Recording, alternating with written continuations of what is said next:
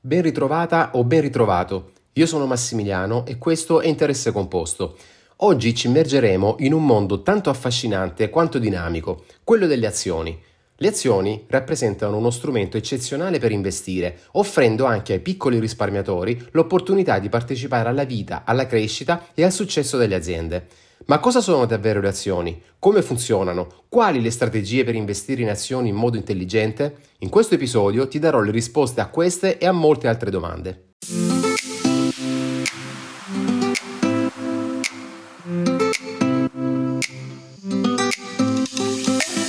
Ciao e benvenuti a Interesse Composto, il podcast dedicato ai piccoli risparmiatori che vogliono imparare a gestire meglio i loro soldi per migliorare il loro benessere finanziario.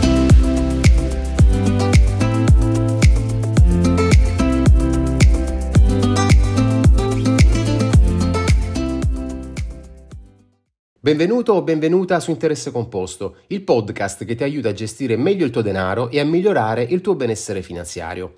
L'episodio di oggi è dedicato allo strumento di investimento più conosciuto ed utilizzato al mondo, le azioni. A parte in Italia, dove hanno un percepito non proprio esaltante a causa soprattutto della bassa alfabetizzazione finanziaria che caratterizza i risparmiatori del nostro paese ma in questo episodio proverò a spiegarti perché le azioni dovrebbero costituire l'ossatura dei portafogli di investimento per il lungo termine anche dei piccoli risparmiatori.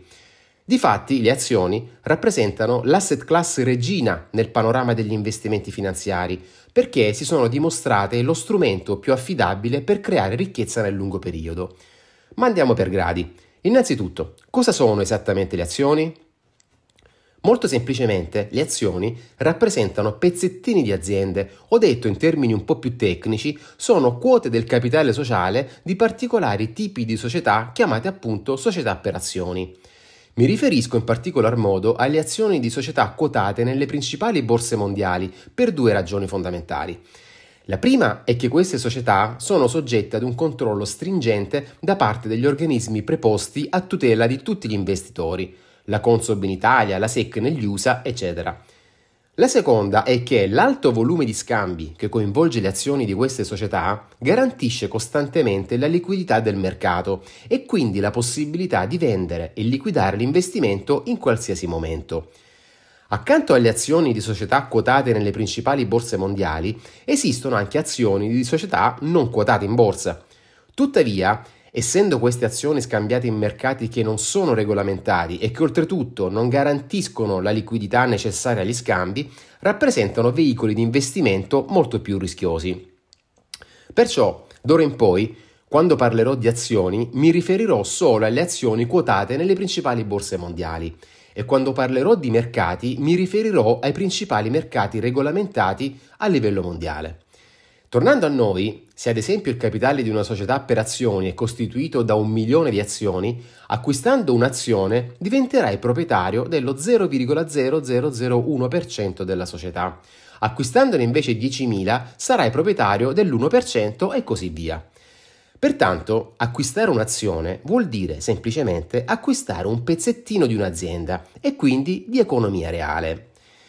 Probabilmente quello che ti sto dicendo in questo momento è esattamente il contrario di ciò che hai sempre sentito dire sulle azioni, ovvero che sono solo finanza sganciata completamente dalla realtà economica. Ma vedremo che le cose non stanno esattamente così. Acquistare un'azione vuol dire partecipare materialmente alle sorti di un'azienda, dei suoi prodotti, dei suoi dipendenti, dei suoi successi e anche dei suoi insuccessi non vuol dire scommettere o giocare, come senti spesso dire quando si parla di borsa, soprattutto in Italia. Questa percezione del gioco è frutto solo, passami il termine, dell'analfabetismo finanziario che l'Italia gronda da tutti i pori, dell'utilizzo sbagliato fatto di uno strumento che è sempre stato, sempre stato descritto come veicolo di ricchezza immediata, quando in realtà è un eccezionale veicolo di ricchezza ma nel lungo termine. Con le azioni giochi soltanto se le tratti come un biglietto della lotteria per arricchirti in una settimana. Oppure se le tratti come un videogame, se le compri e le vendi alla velocità della luce senza una strategia di investimento ben pianificata sui tuoi obiettivi. Se invece acquisti azioni con una strategia di fondo e le detieni nel lungo termine, parteciperai alla vita e agli utili dell'azienda per tutto il tempo, con ritorni economici nel lungo periodo sicuramente soddisfacenti. Questo aspetto è bene sempre tenerlo in mente. Un'azione non è un pezzo di carta da scambiare o un biglietto della lotteria. Un'azione è l'espressione più genuina che possa esserci del mondo economico e produttivo reale. Ma andiamo a vedere più da vicino quali sono le principali caratteristiche delle azioni. Innanzitutto le azioni, solitamente, danno il diritto di partecipare alle assemblee dei soci e votare sui punti dell'ordine del giorno. Tuttavia, parlando di aziende quotate che spesso sono multinazionali di grandissime dimensioni, quello del diritto di voto è un aspetto che interessa molto marginalmente il piccolo risparmiatore investitore. Certo, il diritto di voto consente di partecipare alle decisioni dell'azienda e può essere esercitato da chiunque possiede anche solo un'azione. Ma ai fini pratici, per noi che siamo piccoli investitori che non hanno partecipazioni rilevanti, il diritto di voto non credo sia un tema di particolare interesse, o almeno non in questa sede. Passiamo invece a considerare gli aspetti più importanti derivanti dal possesso di azioni, a partire dal flusso di entrate che producono periodicamente. Questo flusso di entrate è rappresentato dai dividendi. In quanto pezzettini o quote di aziende reali, le azioni danno il diritto al possessore di partecipare agli utili prodotti annualmente dalla società. E la parte degli utili effettivamente distribuita a tutti gli azionisti è chiamata appunto dividendo. L'ammontare del dividendo annuo da distribuire agli azionisti viene approvato dall'assemblea, dall'assemblea, degli azionisti su proposta del consiglio di amministrazione e può variare in base alle politiche di distribuzione adottate dalla società. La quota percentuale degli utili che viene effettivamente distribuita agli azionisti sotto forma di dividendo viene invece chiamata payout. Al netto delle politiche di distribuzione dell'azienda, che vedremo tra un attimo, i dividendi teoricamente variano al variare degli utili netti prodotti di anno in anno dalla società. Perciò maggiori saranno gli utili e maggiori saranno anche i dividendi. Se invece gli utili dovessero diminuire, in teoria anche i dividendi per azione dovrebbero essere più bassi, ma molto più spesso accade che anche in un contesto di riduzione temporanea degli utili, i dividendi per azione restino invariati, a meno che non ci siano situazioni particolari in cui la società decida di ridurre o addirittura sospendere il pagamento dei dividendi. Pertanto, di solito, la società preferisce mantenere una certa costanza e linearità nella politica di distribuzione dei dividendi, facendo in modo che essi non seguano pari pari l'importo degli utili, ma abbiano un andamento più regolare e crescente nel corso del tempo. In questo modo i dividendi seguiranno l'andamento tendenziale dell'utile, senza però replicarlo puntualmente ogni anno, ma mantenendosi intorno alla percentuale fissata per il payout. Perciò, se un anno l'utile è di 100 euro per azione e la politica di payout della società prevede di distribuirne il 30%, il dividendo probabilmente sarà di 30 euro per azione. L'anno dopo, se l'utile dovesse scendere ad esempio a 95 euro per azione, molto probabilmente il dividendo distribuito resterà sempre di 30 euro invece che scendere a 27. Questo per mantenere una certa costanza e linearità nella distribuzione. Il dividendo, come avrai già capito, è importantissimo perché rappresenta il flusso di reddito che l'investitore percepisce dalle azioni possedute e che, rapportato al prezzo di acquisto dell'azione, determina il rendimento da dividendo, chiamato anche dividend yield. Supponendo che tu abbia acquistato un'azione a 20 euro e che la stessa azione dia diritto annualmente ad un dividendo di 1 euro, avrai un rendimento diretto annuo da dividendo del 5%, ovvero 1 euro di dividendo diviso 20 euro che è il prezzo di acquisto dell'azione. C'è un altro aspetto da non sottovalutare relativo ai dividendi. Il dividendo tende a seguire il trend degli utili aziendali e siccome gli utili delle aziende sane tendono complessivamente a crescere nel corso del tempo, anche i dividendi ed il rendimento da dividendi tendono a crescere allo stesso ritmo.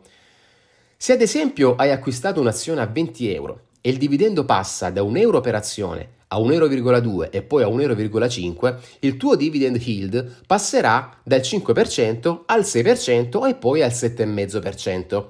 Questo perché la crescita del dividendo va rapportata al prezzo di acquisto che resta sempre lo stesso, a meno che nel frattempo non hai acquistato altre azioni della stessa azienda a prezzi differenti. Questo aspetto è fondamentale perché acquistando azioni il risparmiatore si garantisce oltre al dividendo di partenza anche la crescita di quel dividendo nel corso del tempo, dovuta alla crescita degli utili delle società a cui si riferiscono.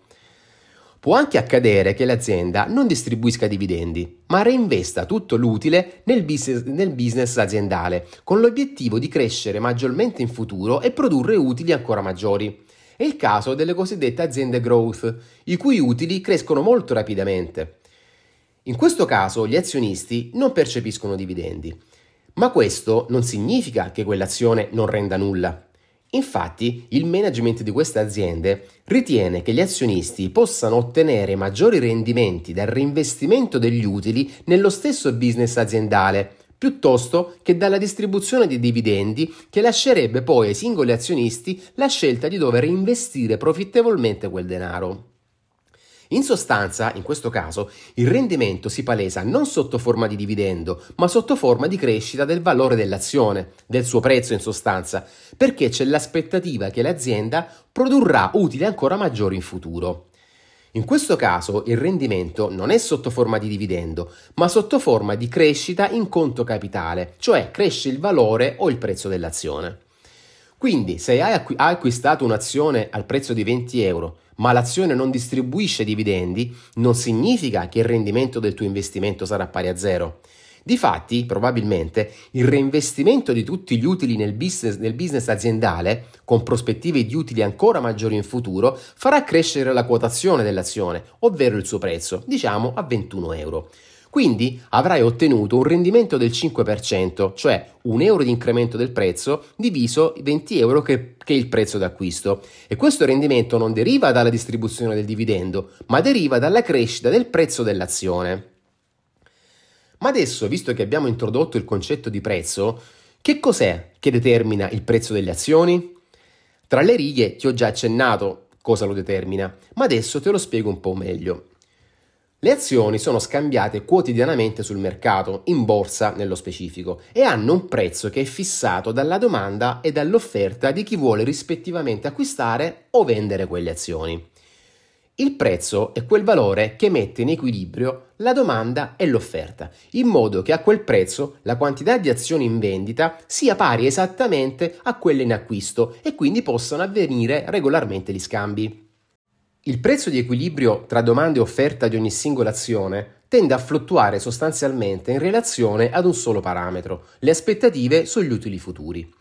Quando le aspettative sugli utili futuri di un'azienda sono in crescita, allora ci saranno molti più investitori interessati all'acquisto delle sue azioni. Ma visto che l'offerta di azioni non può generalmente aumentare, il prezzo tende a crescere per riportare in equilibrio domanda e offerta. Nel caso contrario, quando cioè le aspettative sugli utili sono negative, il prezzo di quell'azione tenderà a scendere. Il problema dei mercati azionari è che spesso queste aspettative sono completamente sganciate dalla realtà e non hanno una motivazione reale alla base. A volte sono irrazionalmente positive e quindi i prezzi salgono velocemente e altre volte sono irrazionalmente catastrofiche e i prezzi tendono di conseguenza a calare rapidamente. Proprio per il fatto che molto spesso il prezzo delle azioni è determinato dall'umore e dalle emozioni degli investitori nel loro complesso, piuttosto che dai reali fondamentali dell'azienda, ovvero utili, dividendi e crescita, l'investimento azionario è molto rischioso nel breve periodo. Nel lungo periodo, invece, i valori fondamentali del business tendono a venire fuori e quindi il rischio di investire in azioni di aziende sane si riduce drasticamente. Proprio per questo motivo, per obiettivi di breve termine, ovvero quando il denaro ti serve entro i tre anni, non dovresti mai investire in azioni. Viceversa, per obiettivi di medio-lungo termine, cioè lo stesso orizzonte temporale in cui il prezzo delle azioni tende ad allinearsi al suo reale valore, l'investimento azionario resta sempre lo strumento migliore per investire e costruire ricchezza. Tutto ciò ovviamente compatibilmente con la quantità di rischio che ciascuno di noi è disponibile a sopportare, cioè con la propria tolleranza al rischio. Ma come si può valutare se il prezzo di un'azione è allineato al suo reale valore o invece l'azione è sopra o sottovalutata? Premetto che questa attività è molto difficile da eseguire e non puoi prendere come regola scientifica quello che ti andrò a dire tra poco, perché ci sono tantissimi fattori in gioco di difficile interpretazione. In ogni caso, uno dei parametri più utilizzati per cercare di valutare un'azione è il suo multiplo price earning, questo multiplo non è altro che il rapporto tra il prezzo dell'azione oggetto di valutazione e l'utile per singola azione prodotto dalla società negli ultimi 12 mesi. Normalmente un'azione quotata correttamente dovrebbe avere un price earning intorno a 15, ossia quando il suo prezzo è pari a 15 volte gli utili per azione. Valori di price earning molto superiori a 15 indicano solitamente un'azione sopravvalutata mentre multipli price earning sotto i 15 indicano solitamente un'azione sottovalutata. Ho detto solitamente perché se l'azienda ha previsioni di utili fortemente in crescita e queste previsioni sono suffragate da fatti concreti, allora un'azione può essere correttamente valutata anche a multipli di 25-30 volte gli utili. Si tratta di quelle aziende che prima abbiamo definito growth, ovvero aziende con forte potenzialità di crescita degli utili e conseguentemente con un price earning elevato proprio perché nel prezzo viene considerata anche la futura crescita degli utili. Pensa ad Apple, quotata nel corso degli anni a multipli price earning di 30, giustificati da crescite degli utili superiori anche al 20% all'anno. Quindi le sue azioni non erano sopravvalutate, anche se avevano un multiplo price earning di 30 volte gli utili. Ma tieni presente che questa analisi possiamo farla solo a posteriori. Se parliamo del futuro, stiamo parlando di aspettative con un certo grado di probabilità, ma saprai meglio di me che le aspettative potrebbero tranquillamente non avverarsi e quindi potresti finire per acquistare un'azione sopravvalutata anche se le aspettative parlano di utili fortemente in crescita. Viceversa, se un'azione ha multipli price earning bassi, perché si tratta di un'azienda matura, con utili molto stabili nel tempo, o perché gli utili dell'azienda non crescono a sufficienza, oppure perché l'azienda stessa appartiene ad un settore in crisi o legato ad un ciclo economico in fase calante, allora quell'azione può essere correttamente valutata anche se ha un multiplo price earning basso. In questo caso ci troviamo di solito nel campo delle aziende cosiddette value, che hanno previsioni di crescita futura degli utili da basse a moderate e di conseguenza multipli price earning molto più contenuti. Pertanto, per stabilire se un'azione è sopravvalutata o sottovalutata, non basta guardare solo il suo, il suo, multiplo price earning, ma occorre anche valutare la crescita prevista per quell'azienda e per il settore in cui opera, e la fase del ciclo economico in cui effettivamente si trova. Come regola generale non dovresti mai comprare azioni sopravvalutate perché prima o poi il mercato si accorgerà del loro vero valore e i prezzi scenderanno di conseguenza, lasciandoti con una perdita in conto capitale tanto più alta quanto più l'azienda e le sue azioni erano sopravvalutate. Viceversa, acquistare azioni sottovalutate può produrre grandi guadagni in conto capitale quando il mercato tornerà prima o poi a prezzarle per quello che è il loro reale valore. Abbiamo fin qui parlato della parte bella delle azioni e dell'investimento azionario, ovvero del rendimento. Ma accanto al rendimento di un investimento occorre sempre valutarne il rischio, che è pur sempre intrinseco ad ogni investimento e ne rappresenta il rovescio della medaglia. Prima ti ho accennato al rischio di mercato derivante dall'investimento in azioni nel breve e nel lungo termine. Adesso vedremo la parte di rischio che invece riguarda la singola azienda, ovvero il rischio specifico. Parlando di rischio specifico, le azioni sono soggette principalmente al rischio d'impresa, ovvero quello che l'azienda non produca gli utili sperati in futuro. Può accadere che un'azienda in difficoltà subisca un calo degli utili e quindi possa decidere di ridurre o addirittura sospendere a tempo indeterminato il pagamento del dividendo. In quel caso il risparmiatore azionista perderebbe il suo flusso di reddito periodico che, che costituisce parte importante del rendimento. E questo è uno degli aspetti del rischio d'impresa ma può accadere anche che l'azienda perda quote di mercato per effetto della concorrenza o perché non è capace di innovare o per tante altre motivazioni ancora. Perciò difficoltà, queste difficoltà si ripercuoteranno sugli utili e di conseguenza sui prezzi e infine sul valore del tuo investimento. In alcuni casi, se i problemi dell'azienda sono irreversibili, l'azienda può anche fallire e tu potresti perdere l'intero capitale che hai investito nelle sue azioni. In definitiva, l'azionista si espone agli stessi rischi a cui si espone ogni imprenditore e quindi banalmente ai rischi tipici delle attività imprenditoriali, né più né meno. Ma il rischio che la singola azione o azienda vada male fino a fallire, ovvero il rischio specifico, è facilmente eliminabile diversificando l'investimento azionario su tutto il mercato. Quindi, invece di acquistare azioni di una sola società, potresti acquistare le azioni di tutte le società del mercato azionario mondiale. In questo caso, diversificando il tuo investimento su migliaia di azioni diverse, anche se una 2, 3, 10 società dovessero andare male fino anche a fallire, non avresti ripercussioni significative sul valore del tuo investimento. Lo strumento migliore con cui investire in azioni eliminando totalmente il rischio specifico, ovvero quello legato alla singola società, è l'ETF, ovvero acronimo, l'acronimo di Exchange Traded Fund, con cui puoi ad esempio acquistare l'intero mercato azionario mondiale, cioè migliaia di società quotate in tutto il mondo, con l'acquisto di una sola quota dell'ETF e a partire da pochissimi euro. Ma avremo modo di parlare degli ETF e dei loro vantaggi in un'altra occasione.